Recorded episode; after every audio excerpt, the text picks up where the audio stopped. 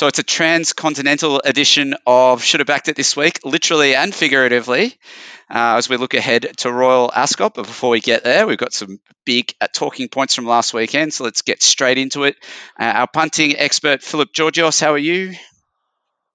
I'm fantastic, John, but I don't think I'm going as well as you are, mate, over there in Sweden, I understand.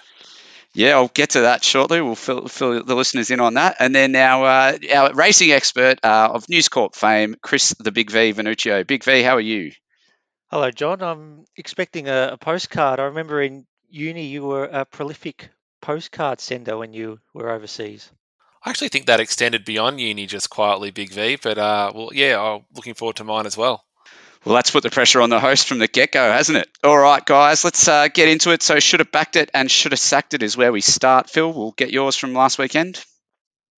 Yeah, well, I should have backed it this week. I'll go to the Stradbroke, mate. I know we discussed the, the race in detail uh, in last week's pod, but think about it at the end of the day. I think it started $3.60, ended up being a very backable price, had come down five kilograms on its last performance, and yeah, we'll discuss it later during the segment, but it was a really dominant win in the end. And I think now has won nine of 10 and I think is in the conversation. I'm interested in Big V's view on this as well um, as one of Australia's best horses um, alongside maybe Giga Kick and I Wish I Win. Um, for my should have sacked it, we'll go back to race two. It's not actually a horse I backed, but I think on behalf of those that did, uh, Yellow Brick at $1.35 seemed to be a little bit of a uh, a, a bad bet, I guess, in the end. Got too far back from barrier three, and I know Big V has some views on that as well. But you know, some did question the ride of Benny Thompson, but it certainly flew home. But at a dollar thirty-five, you didn't get uh, value for your money there. Uh, Big V. Yeah, I was all over think about it, so pretty happy with that result. But anyway, my should have backed it. I'm going with Iona Merck at Randwick, race four. Just the presence of Kibu just worried me out. I think Kibu's the better horse, but Iona Merck had the the fitness, and I should have sacked it. I'm going with Lethal Thoughts. Paid a decent price, pulled up with a, a throat issue to start before when I was on it, uh, but I just think um, you know this campaign he's had the five starts, he's only won the the one, he's been out of the placings in the other four, so you know maybe that that win was maybe just a, a one off uh, for this prep and maybe not the horse you can rely on. All right, gentlemen, we'll crack on to the review of Queensland, where the main action was last weekend. We'll start with the Stradbroke, the big handicap up there, won by Think About It. Good effort to continue its winning streak. Phil, what did you make of the race? Yeah, well, uh, you may not have heard because you dropped out there over in Sweden, but I actually had to think about it as my should have backed it for the for the weekend. As I said, I think really now in the conversation, it's one of Australia's best horses, given its ongoing performances and getting the job done there again in the Stratty. I thought there was some pretty good runs in behind. I think Ross, Rothfire in particular was very strong in for second, um, and off a, off a slow speed, Ruthless Dame really did back up its previous win and, and Converge as well, I thought came home pretty well. So, yeah, look, obviously all honours to the winner. And, you know, we're looking forward to seeing it line up, up against some of our best sprinters in the Everest in the spring, I'd say. At the moment, I've got Giga Kick and I wish I win well ahead of Think About It. But the, the thing is, uh, with the with Think About It, is he just improves every race. And, and I was really keen on him here. I heard a lot of people say he was too short, but he did tick a lot of boxes in this race. Yeah, he was he was going to run out the 1400 meters. The track conditions were in his favour. He had the race shape going for him, and he's a horse that just wins. And he just and he always looked comfortable in the run. And but take nothing away from Converge, he was outstanding with the ground he made up. And the same with Ruthless, Ruthless Dame, who should be a contender for the Tats Tiara. The other big race on the card well, at least in terms of prestige, was the Group 1 JJ Atkins for the two year olds. I have no doubt all our regular listeners were thinking of me when Miracle of Love was uh, bailing down the straight and nearly got in. I had it uh, at, at, juicy futures odds, but just didn't get the job done. The honours go to King Colorado.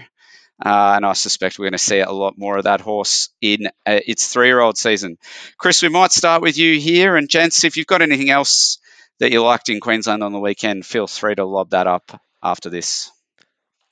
Well, with the JJ Atkins, I'm a bit wary of this race going into the spring with these two year olds turning to three year olds. In hindsight, it was a race that was there for the taking from something from left field.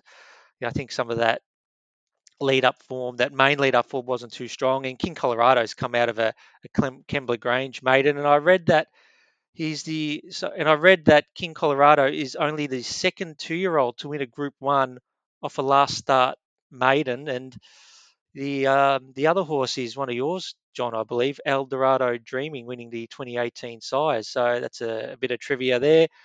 Uh, it was well back, 41 into $14. So a lot of people jumped on, and I, I heard you know there might have been $91 around uh, for it. So yeah, it was a, a good go. Um, but I think there's not too much to get excited about from this field. I guess in terms of other races for the day, I'm still uh, licking my wounds a little bit with one of my best bets, uh, Opal Ridge in the last, but we won't go into too much detail there other than to say uh, sitting four wide the trip does make it a little bit challenging. But I guess also a punting lesson around you know choosing horses that do get those wide gates and, and want to get forward in running. Um, but the one I was interested in, Big V, and I think probably the run of the day for me, I know think about it might have a case to argue there, but uh, was without a fight in the Q22. I just you know, it's come from near last and circled the field and really put them away. It's a it's a horse we've discussed on this show before uh, in the context of Caulfield Cups and you know its last start win. And yeah, you know, both one of our best bets of the day as well. But um, I was interested, Big V. Obviously, you'll have some views on the race, but uh, last week on the podcast, you didn't fulfill me with a huge amount of confidence around without a fight when I mentioned it uh, in the preview, and uh, it ended up being one of your best bets. So I'm interested in what sort of uh, got you on that, t- turned you into that direction in the end.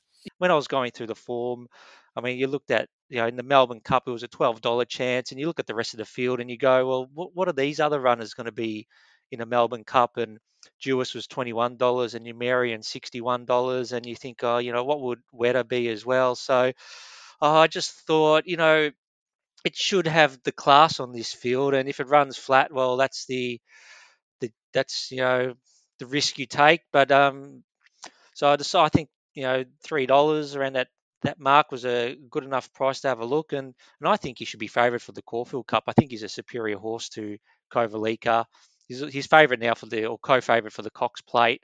I think maybe the 3200 he may not be strong over that distance in the Melbourne Cup, so maybe he could go for the Caulfield Cup Cox Plate double this year. And just one last point from Eagle Farm is that I thought the other big performer was Antino, and I think this is a horse we can get excited about in the spring carnival. You know, maybe you know, I think a, a, race like the Group One Toorak Handicap would be a, a really good target for this horse. All well said, gentlemen. Now we will move on to the next section of the show. This show is a little bit different for a couple of reasons. Uh, firstly, as the boys have alluded, I'm actually presenting or hosting from Sweden, where I'm here for a friend's wedding. Unfortunately, there's no Swedish midweek races, so I couldn't get along and take a photo for you guys and tell you what it's all about. I did have a look. I know that uh, I know that the guys on Get On have a lot of fun at the expense of a uh, harness racing caller over here, but uh, I don't think I'm going to take time out from this trip to go and check out Swedish harness racing. So uh, the other the other thing that's different this week, we're sort of finished with all the Group Ones. There's one left in Queensland in a couple of weeks' time, but the big focus racing uh, na- nationwide this week is actually Royal Ascot. So we're going to look ahead to the Royal Ascot Carnival uh, next. We'll get to the participating horses in a moment, but just to set the scene, uh, the the way that the uh, Ascot Carnival works, it's five straight race days. So over here we have the Flemington Carnival where it's four race days in a week, but this is five consecutive days from Tuesday to Saturday. It's next Tuesday as the time of recording, so I think what would that be the uh, the 20th through to the 24th of June. They have five or six races every day over a range of distances and uh, age groups and, and genders and uh, they're all they're all feature races, black type races, uh, and uh, we tend to see Australians participating, in particular in the sprint races. There's one at the start of the carnival, the King's Stand Stakes, over thousand meters, and on the last day we have the Jubilee Stakes, often known as the Golden or the Platinum Jubilee, depending on how long uh, the Queen's been around and she's not around anymore, so it's got a new name again. But uh, that's the that's the last race and the other race that the Aussies tend to participate in. Um, Chris, uh, uh is it fair to say uh, that the, the, main reason we don't see them racing in the longer distance races is purely and simply that our, our stock and traders, our sprinters and uh, the English breed really good stayers. So if we send our uh, our stayers over there, it's a long way to go to come last. Yeah, I think that's pretty much it. Uh, it was disappointing that they didn't send Anamoe over because I I just think um, the heavy track the heavy tracks that he's had in the Queen Elizabeth Stakes this year and last year were against him. So it would have been good to have seen him go over and maybe get some some good ground over there. But I just think, um, yeah, we our sprinters are really strong, and that's why we send them over that that's where we're going to do our most damage in these races. And we've seen, you know, not middle distance, but longer distances like the Melbourne Cup distance and Caulfield Cup distances are really dominated by the European horses here. So it's it's it's unlikely that we'll see too many going back the other way and performing too well over over in Europe. But yeah, it'd be nice to see. And as Big V said, uh, Anamoe was would have been really nice to see Anamoe over there, but obviously uh, the, the horse's welfare comes first. 100%. Okay, so the way we're going to do this, it is going to be a little bit different. We're not previewing the races. There's a couple of reasons for that. Um, final fields and things haven't been sorted yet, but also, frankly, we're not English racing experts. So we're going to focus on the four Australian horses that are participating. And just to set set this up, so we've got two horses signed up for the King's Stand Stakes next Tuesday, being Coolangatta and Cannonball. And then the Jubilee Stakes at the end of the carnival is where Artorias and the astrologist are headed. And at this stage, Cannonball is also thinking of backing up. Of course, we can't, you know, know how it's going to go on Tuesday, and if it runs badly, you wouldn't think they'd uh, they'd do that. So, but that's that at the time of recording, that's the way it's going to play out. Now, we'll start with Coolangatta. Phil, I'll get you to comment on Coolangatta first. A well-performed two-year-old golden, uh, sorry, uh, Magic Millions winner. Uh, did largely race as a filly against Weight for Age company, which is why we haven't seen as many wins since then. But it's uh, it's earned its place over in London. How do you think it will go uh, up the Ascot Straight? Yeah, well, she's uh, definitely uh, our most high profile uh, horse of the quartet that's going over this year. And um, you know, she's she obviously started favourite in a in a golden slipper um, and got and ran third in the end and has really come back as a three year old bigger and better and she'll she'll as you say compete in the the one the one thousand meter king stand which is right her pet distance. She's a multiple Group One winner at that distance, including most recently the Lightning Stakes. Um, so yeah, she probably has the most upside. Probably is our boom horse, I guess, our marquee horse going over there. Uh, it was a little bit interesting though that she uh, we mentioned in the podcast a couple of weeks back that she did trial against Artorias and Cannonball, and uh, didn't go as well as connections had probably hoped at the time, and there was some question marks about whether they would get her over there. But by all reports, she's got over there in very good nick and is uh, is, is uh, training up very nicely for the King Stand, which I believe is Wednesday our time.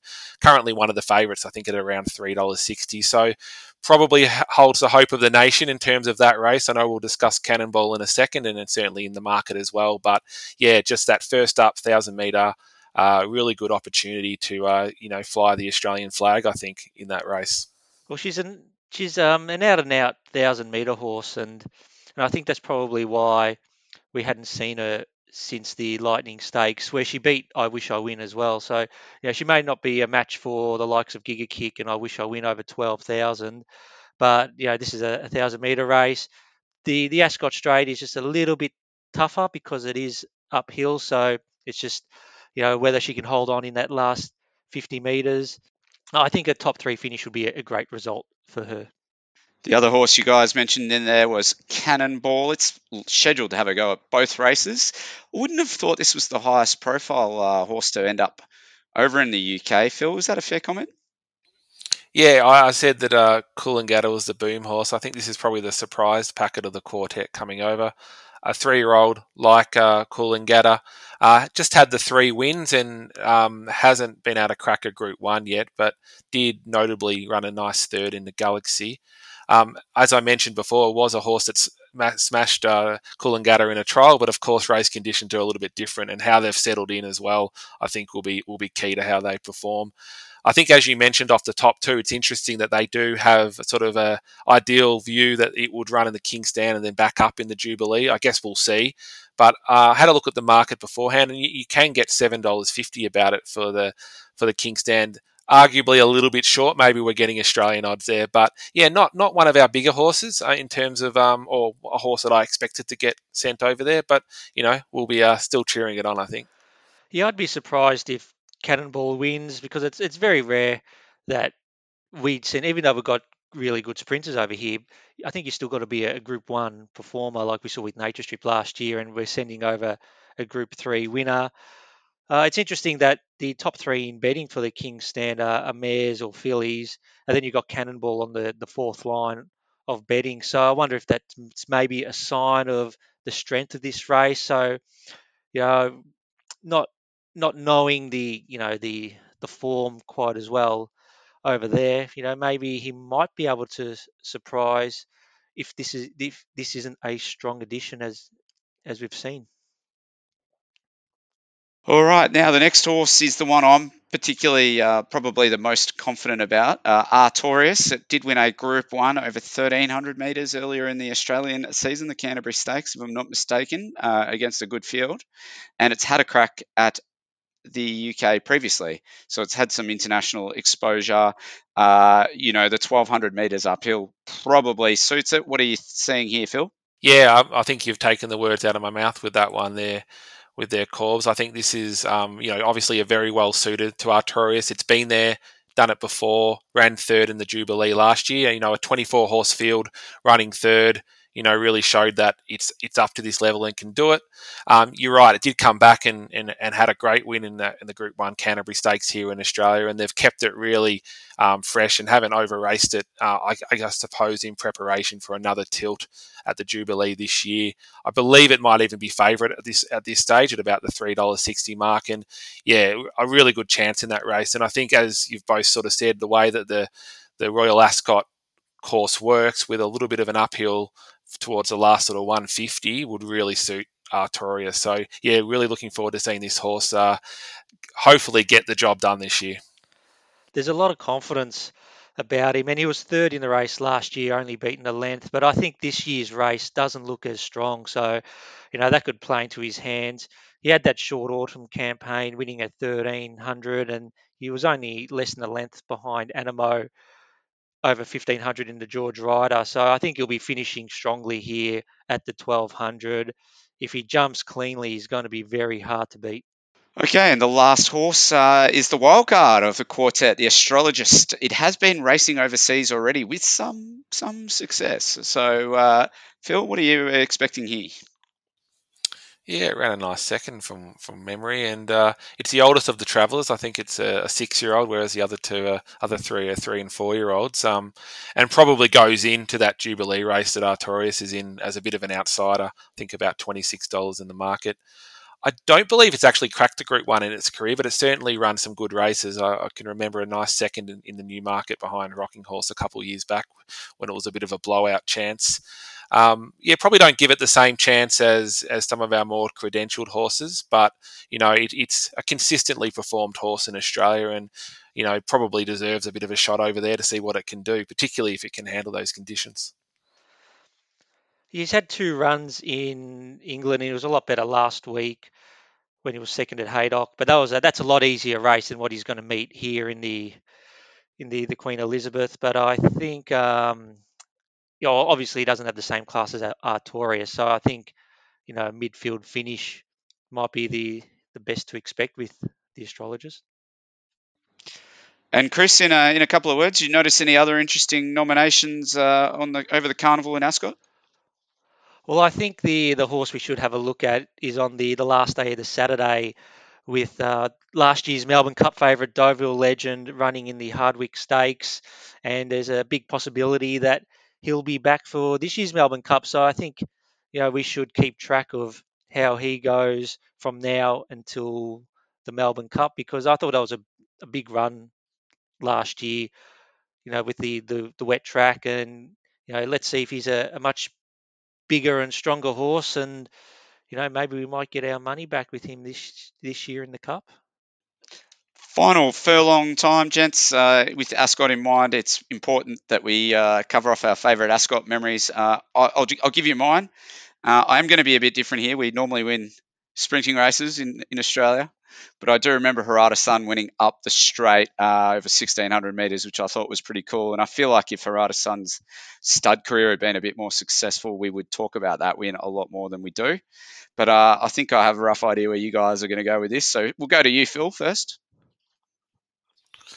Yeah, well, the obvious is Black Caviar, right? I, I think it was one of the few times that people legitimately stayed up to watch these races and cheer on. I remember seeing scenes in Federation Square, for example, where tens of thousands of people were watching, and we certainly all had our hearts in our mouth for that last little bit. And we talked about the uh, slide uphill at the end of the Ascot Straight. um, I think uh, when Luke Nolan dropped his hands for for that last little bit, Black Caviar didn't quite want to get up that hill as uh, quickly as he might have expected. But she got the job done, and all is well that ends well.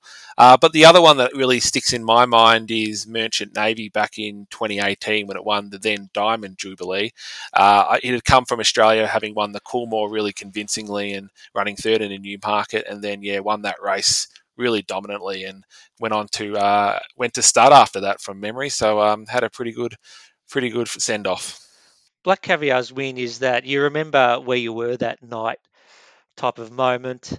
And I remember where I was that night, and I'm sure you guys do as well. But I'm going to go with for my um, my memory takeover target in the 2006 King's Stand Stakes, and particularly Joe Joe Janiak meeting the Queen. And in that race, it was a field of 28, so it was a, a massive field, and and takeover target led the bunch on the grandstand side and just held on for a for a very brave and close win. All right, that's the show for this week. Now we uh, just I just want to urge the listeners to stay in touch with the show on the socials and via email. We are hoping to have a feature interview next week to close out the series, so stay tuned. Um, we've got bigger and better things planned for next season as well.